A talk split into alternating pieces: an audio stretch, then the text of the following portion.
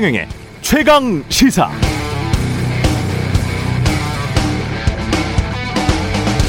네, 이재용 삼성전자 부회장이 구속된 이후 사면이냐 가석방이냐 놓고 많은 논란이 있었습니다만 최근 보도를 보면 가석방으로 가닥이 잡히고 있는 것 같습니다. 최근 언론의 여론조사 보도 보면 이재용 가석방에 호의적인 여론이 우세한 것 같던데요. 아마도 이런 믿음이 작용하고 있는 것 같습니다. 나라 경제가 어렵다. 삼성이 나라 경제를 책임지고 있다. 오너가 경영해야 경영이 잘 된다. 삼성이 번영해야 나라 경제가 번영한다. 이런 공식이겠죠. 그런데 이 믿음은 증명된 것일까요? 아닙니다. 이재용이 그동안 삼성전자를 혁신으로 이끌었다는 증거는 없습니다. 선대 회장들이 경영을 잘했다고 아들이나 손자가 잘할 것이다. 그건 워런 버핏의 말대로 아버지가 올림픽 육상에서 금메달 땄다고 이십 년 뒤에 그 아들을 그냥 올림픽에 내보내는 것과 똑같죠. 그런데 왜 사람들은 이렇게 생각하게 된 것일까요? 혹시 한국 언론이 수십 년 동안 그렇게 말해왔기 때문에 그렇게 믿게 된 건 아닐까요? 돈은 물질의 세계에만 장악하고 있는 것이 아니라 정신의 세계에도 장악하고 있는 것이 아닌가, 그런 생각을 하게 됩니다.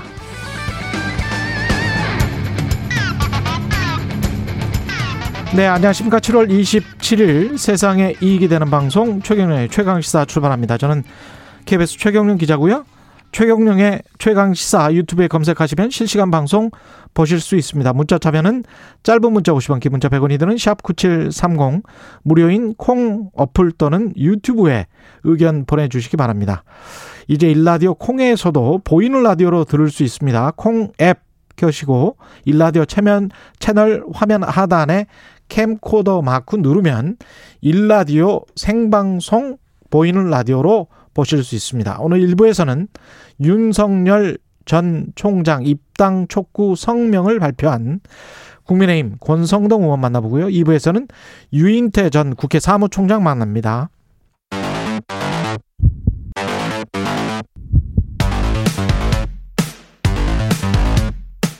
오늘 아침 가장 뜨거운 뉴스 뉴스 언박싱.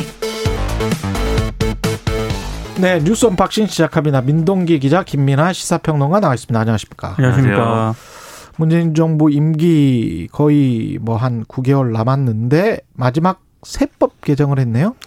어제 이제 기획재정부가 네. 이천이십일년 세법 개정안을 발표했는데요. 개정안 여러 내용이 있습니다만 그 대기업 같은 경우 알앤디 비용에서 최대 사십 퍼센트를 감면을 받고요. 예. 시설 투자는 육 퍼센트까지 공제를 받습니다. 어. 전체 세금 감면 규모의 육십 퍼센트가량이 대기업에 집중이 됐는데요. 예. 그래서 조세 형평성을 저해하는 것 아니냐, 이런 비판이 하나 나오고 있고요. 음. 문재인 정부가 대기업 감세 쪽으로 방향을 튼 것 같다, 이런 지적이 나오고 있습니다. 그러니까 이게 전반적인 내용을 보면은 두 가지인 것 같아요. 이제 위기를 기회로라는 것이죠. 음. 그래서 지금이 어쨌든 코로나십구 등등의 위기가 있으니 그러한 위기를 극복할 수 있는 뭔가 기업에 대한 어떤 투자나 이런 것들을 어, 좀 유도해야 된다, 이런 차원의 이제 어, 감세안인 것 같아요. 그래서 반도체, 배터리, 뭐 백신 분야 대기업 여기를 중심으로 해서 지금 알앤디, 특히 알앤디에 대해서 지금 감세 혜택을 준다는 거니까. 그런데 위기는 위기이죠, 사실. 이렇게 이제 대기업에 대한 감세라든가 이런 것들을 추진하면서 사실은 재난지원금이라든가 이런 걸 지급하는 데 있어서 소상공인 자영업자들의 손실보상을 하는 데 있어서는 정부는 굉장히 소극적이지 않았습니까? 예. 그래서 사실은 그런 이제 손실보상이나 이런 것들을 적극적으로 하려면 대기업에 대한 여러 가지 뭐 부자들에 대한 여러 가지 세금이나 이런 것들이 잘 거쳐야 되는 것이라고 우리는 생각하는데 예. 지금 이런 위기를 기회로라고 하면은 기회를 살리기 위해서 그러한 이제 부분에 증세라든가 이런 것들을 이제 하지 않게 되는 그런 이상한 모순이 지금 보이고 있는 거고요. 두 번째로 실제로 기업들이 이런 반도체, 배터리, 백신 이런 데 투자한다고 할 때 그 세금을 깎아주면 여기에 이 기업들이 더 적극적으로 투자하고 세금을 안 깎아주면 투자를 안 하는 것인가. 과연 그렇게 상황이 돌아가는 것인가. 좀 그것도 의문인 부분이 있는데 어쨌든 국회에서 이 세법 개정안은 처리를 해야 이제 이게 확정이 되는 것이기 때문에 국회 논의가 어떻게 흘러가는 것이냐 좀 지켜봐야 되겠습니다. 세 가지를 좀 지적을 하고 싶은데요. 이것과 관련해서는 제가 좀 오랫동안 취재했던 분야 중에 하나이기 때문에 알앤디와 관련해서는 국가 예산이 지금 한 이십칠조 정도 됩니다. 음. 그 굉장히 많이 올라왔어요. 뭐 한 십오 년 전에는 한 오 조밖에 안 됐는데 지금 이십칠 조인데 이게 알 앤 디 예산을 또 감면을 비용해서 공제를 해준다라는 세법 개정안은 이런 네. 거예요. 그러니까 알 앤 디를 국가로부터 어, 출연기관과 함께 연구를 하면서 국가로부터 돈을 이십칠 조 원 정도를 받고 그중에서 대, 뭐 상당수가 대기업으로 음. 가는데 그렇게 국가 예산으로부터 받고 그리고 알 앤 디 투자를 해서 또 세금을 감면받고 이중의 혜택이 있다는 이야기고요. 이거는 그 경제정책의 딜레마인데 시설 투자를 해야 경제가 살아나고 그렇죠. 고용이 살아나는데 돈이 있는 곳이 어디냐. 손실보상은 왜 안 해주고 이런 거를 하느냐. 돈이 있는 곳이 대기업이거든요. 네. 대기업에서 시설 투자를 많이 하면 그게 이제 이른바 낙수 효과로 중소기업으로 넘어간다라는 믿음이 아직도 확고하게 있는 음. 것이고 그리고 그거 가지고 어, 고용을 창출하면 전반적으로 잘 살 수 있게 되는 거 아니냐. 이런 믿음이 아직도 어, 경제 부처랄지 뭐 문재인 정부에 있는 것이겠죠. 그리고 이제 또 한 가지 마지막으로 지적해야 될 거는 미국이 지금 중국과 한국이 그동안에 빠른 성장 전략으로 이런 정책을 많이 썼었거든요. 역대 네. 정부 다 이런 정책을 썼었습니다. 근데 미국도 이걸 지금 따라하고 있어요. 바이든 행정부도 알 앤 디와 관련해서 세액 공제를 굉장히 많이 해주기로 했고 그래서 그것과 관련해서 글로벌 경쟁력 확보 차원이다라고 재계는 분명히 또 요구를 했을 것이고 그리고 정부도 그 입장을 받아들였을 것이고 뭐 이랬, 이랬을 것이다라는 생각이 듭니다. 그런데 예. 문제는 문재인 대통령이 내년까지 음. 정부가 확장적인 재정 정책을 펴겠다라고 이미 얘기를 했었거든요. 그렇죠. 그런 상황에서 예. 세수를 늘려야 되는데 그렇습니다. 지금 이렇게 감세 조치로 가면은 예. 세수를 오히려 지금 줄이게 되는 셈이어서 우파 경제학자들은 당연히 그렇게 이야기를 하겠죠. 매출이 늘면 당연히 이제 그 세수 파이가 커지니까 그거 가지고 우리가 더 음. 먹을 수 있다. 뭐 이렇게 이야기를 할 것이고 좌파는 그게 아니다. 그 부의 재분배라는 차원도 그렇고 그렇죠. 조세 형평성이라는 차원도 그렇고 이제까지 너무나 많은 혜택을 받아온 것이 아니냐 이렇게 이야기를 하겠죠. 그러니까 이게 네. 기술 어떤 첨단 기술에서의 경쟁 구도 이런 것들 때문에 뭐 우리가 뒤처질 수 없다 뭐 이런 전망이고 음. 그런 게 바이든 행정부에도 뭐 있고 이런 이제 논리라고 하면은 사실 이제 다른 측면도 같이 봐야 되는 게 음. 바이든 행정부가 뭐 이런 분야에 대해서 예를 들면 세액 감면을 통해서 기업의 투자를 유도하고 있다지만 다른 한편에서는 또 기업들과 부자에 대한 증세를 또 추진하고 있거든요. 그렇습니다. 상당한 폭의 증세를 추진하고 있는데 음. 사실 이런 것들은 뭐 우리가 배우자라든지 그런 걸 따라하자고는 얘기를 안 하지 않습니다. 그렇습니다. 예. 그리고 지출에 있어서도 이 알 앤 디 투자를 하는 만큼 바이든 행정부는 예를 들면 좀 더 좀 미래적인 산업에 더 투자를 하는 예. 그러한 것들을 유도하는 여러 가지 사업 계획을 발표를 하고 있잖아요. 그리고 거기에 정부 지출이 또 들어가기도 하고. 예. 근데 지금 우리는 그렇게 하고 있는가? 그 부분은 또 아닌 것 같거든요. 그래서 사실은 세계에 유리한 것만 지금 반영되어 있는 측면이 분명히 있지 않느냐. 그래서 국회에서 논의를 좀 잘했으면 좋겠습니다. 우리도 그 지금 김민하 평론가 아주 중요한 지적을 했던데요. 가령 그 굶는 아이들에게 뭐 복지를 확대한달지 네. 무상으로 뭐 현금을 지급한달지 이런 것들 굉장히 많거든요. 바이든 행정부에. 그리고 교육과 관련해서도 그렇습니다. 교육, 교육, 공교육을 평등화시키기 위해서 그 슬럼가 지역에 집중적으로 지금 투자를 많이 하고 있어요. 음. 근데 그런 것들이 한국에서 정책으로 시행이 되면 분명히 또 좌파 정책이라고 배탓이 될 거란 말이죠. 그러니까 한쪽의 어떤 재계 위주의 정책만을 어떤 주류의 정책으로 생각을 하고 바이든 행정부가 하는 다른 정책들은 한국에서는 좌파 내지 뭐 심지어는 뭐 사회주의 정책 이렇게 생각을 해버리면 그야말로 세계적 추세에는 따라가지 못하는 것이다. 같이 해야 된다. 예. 그런 말씀을. 근데 항상 정부 정책은 예. 대기업에 돌아가는 혜택 비중을 항상 높여왔고요. 그렇습니다. 서민, 중산층, 중소기업의 혜택 돌아가는 예. 혜택은 항상 대기업보다 작았습니다. 그런 의미에서 사실은 박근혜, 이명박 정부와 문재인 정부의 경제 정책이 얼마나 다른가. 아마 아마 거의 칠, 팔십 퍼센트는 거의 비슷한 정책이다. 최저임금 같은 경우도 뭐 비슷하게 나왔잖아요. 근데 문재인 정부가 칠 점 삼 퍼센트, 칠 점 사 퍼센트. 네. 예. 문재인 정부가 출범 이후에 세법 개정에서 대기업 세금 부담을 줄이는 건 이번이 처음이거든요. 음. 그래서 이게 더 뉴스가 되는 것 같습니다. 예. 법사위 관련 들어가 보죠. 법사위 양보해서 민주당 내에서 약간 후폭풍이 있는 것 같고요. 그 이재명 경기지사가요. 어제 에스엔에스에 법사위를 포기할 이유가 없다. 그래서 재고를 간곡히 요청드린다. 이런 글을 썼습니다. 그 대선 경선 후보들에게 법사위 양보 재고라든가 권한 축소를 요청하는 공동 입장 천명을 제안한다고 이제 밝혔는데요. 그러니까 여야 협상을 좀 뒤집을 수 있도록 대선 주자들이 공동 보조를 좀 해서 원내 지도부를 압박하자 이런 차원의 글인 것으로 보입니다. 여기에 이제 정청래 의원 같은 경우에는 법사위의 월권을 실질적으로 빼버리는 협상안을 다시 만들어야 한다 이렇게 얘기를 했기 때문에 내부에서 약간 좀 반발과 또 일부 강성 당원들의 또 강한 어떤 그런 뭐 문자 보내기 예. 뭐 이런 지금 상황이 좀 발생을 하고 있습니다. 뭐 철회하자는 그런 이야기까지 있습니까 이게? 그러니까 이게 결국은 여야가 협상을 해서 그동안 이제 여당이 다 일방적으로 가져왔던 상임위를 배분한 거잖아요. 근데 예. 이게 사실 처음부터 여당이 어, 모든 상임위를 가지겠다고 한 건 아닙니다. 음. 처음에 분명히 이제 배분을 하자고 했는데 야당이 법사위 안 주면 우리는 협상 안 한다라고 해서 이렇게 된 거죠. 그렇게 됐죠. 결국 그렇죠. 법사위원장을 누가 갖느냐의 문제로 보이는데 음. 여기에 더해서 그럼 법사위원장은 왜 이렇게 중요한 자리가 된 거냐라고 하면 법사위 권한이 너무 크기 때문이죠. 그렇죠. 법사위에서 이 앞서의 상임위에서 다 뭐 합의가 되고 처리가 된 법안이라 할지라도 법사위에서 막아버리면 하나도 처리가 안 되기 때문에 그래서 이제 항상 법사위를 가지려고 하는 거 아닙니까? 예. 그래서 관건은 법사위 권한을 어떻게 줄일 거냐라는 거였는데 이번에 이제 이 여야가 협상을 하면서 법사위 권한을 좀 줄이는 데는 일정 부분 합의를 한 부분도 있어요.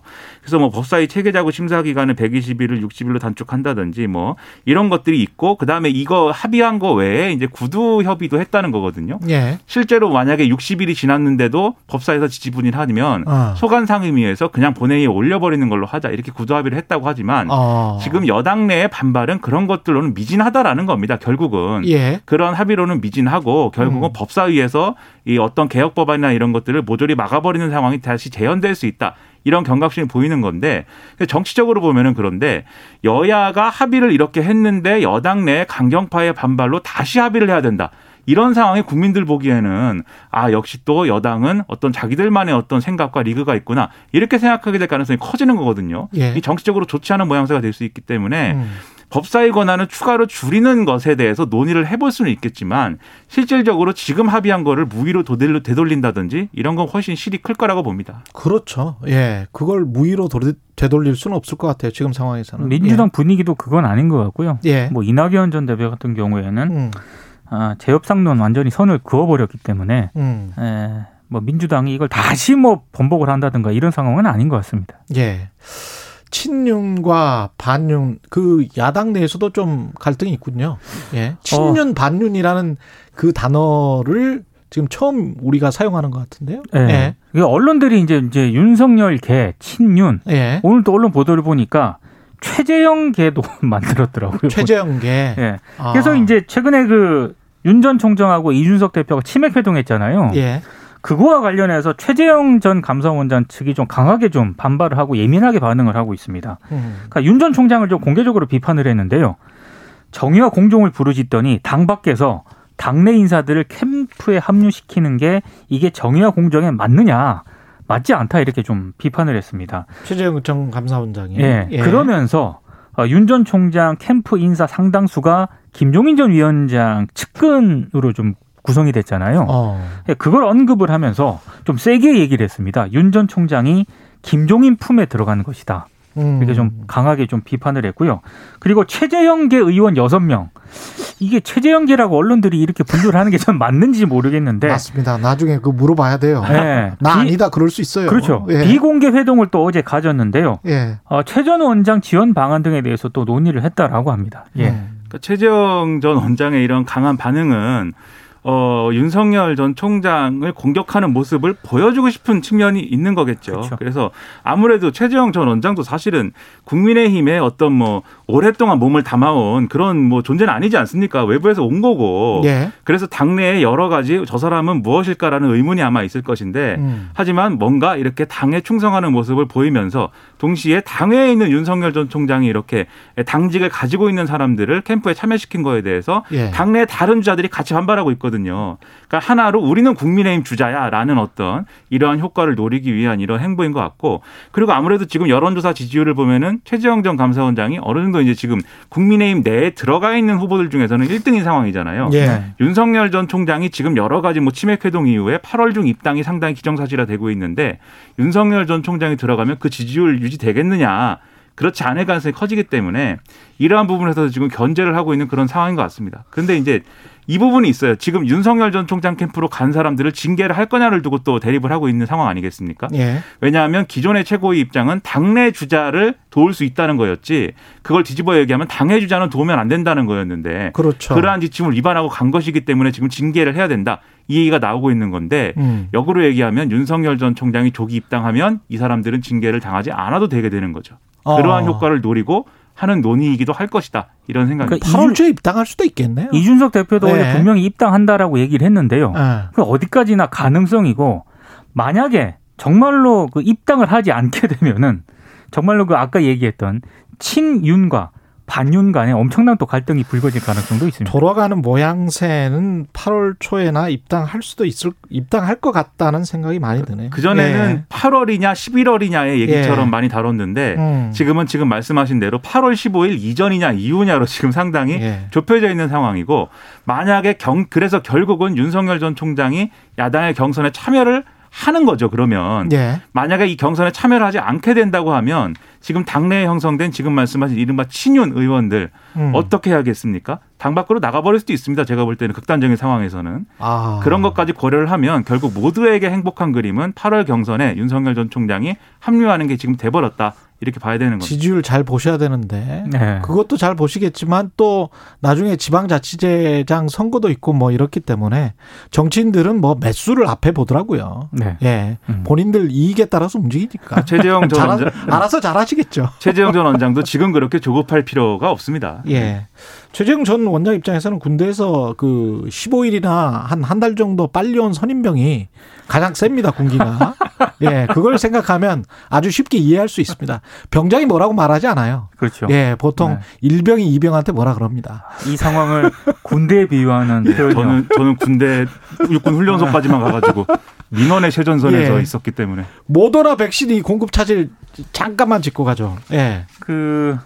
공급 일정에 좀 차질이 생겼습니다. 예. 미국 모더나사가 코로나 백신 생산에 차질이 생겼다고 최근 우리 정부에 통보를 했는데요. 예. 이게 우리 정부가 지금 모더나 쪽하고 사천만 회분의 구매 계획을 체결하는 그런 상태거든요. 음. 근데 만약에 이게 제때 공급이 안 되면은 삼분기 접종 계획도 좀 지장이 불가피한 그런 상황입니다. 그렇군요. 그러니까 모더나가 예. 아무래도 이 신진 주자다 보니까 그렇죠. 생산 기반이 많지가 않았는데 그래서 음. 우리 삼성 바이오로직스하고도 그렇게 맞춰볼 수 있는 거 아니냐, 이 예. 협의를 해가지고 생산 계약을 맺을 수 있는 거 아니냐, 이런 쪽으로 많이 이제 계약을 해오지 않았습니까? 예. 근데 이것도 사실 지금 이게 생산에 차질이 빚어졌다는 얘기가 나오면서 예. 조기에 되겠느냐라는 의문이 또 제기가 되고 있는 상황이고. 어제 김무겸 총리는 팔월 말 구월 초에 시제품이 나온다고 했어요. 그렇습니다. 예. 그렇게 얘기했는데 이게 의문이 또 있는 건 또 사실이니까. 그렇죠. 이런 것들이 순조롭게 진행이 돼야 되는데 상당히 좀 걱정스럽습니다. 아, 모더나가 잘 돼야 되는데. 네, 뉴스 언박싱 민동기 기자, 김민하 평론가였습니다. 고맙습니다. 고맙습니다. 고맙습니다. 케이비에스 일 라디오 최경영의 최강시사 듣고 계신 지금 시각 일곱시 삼십팔분입니다.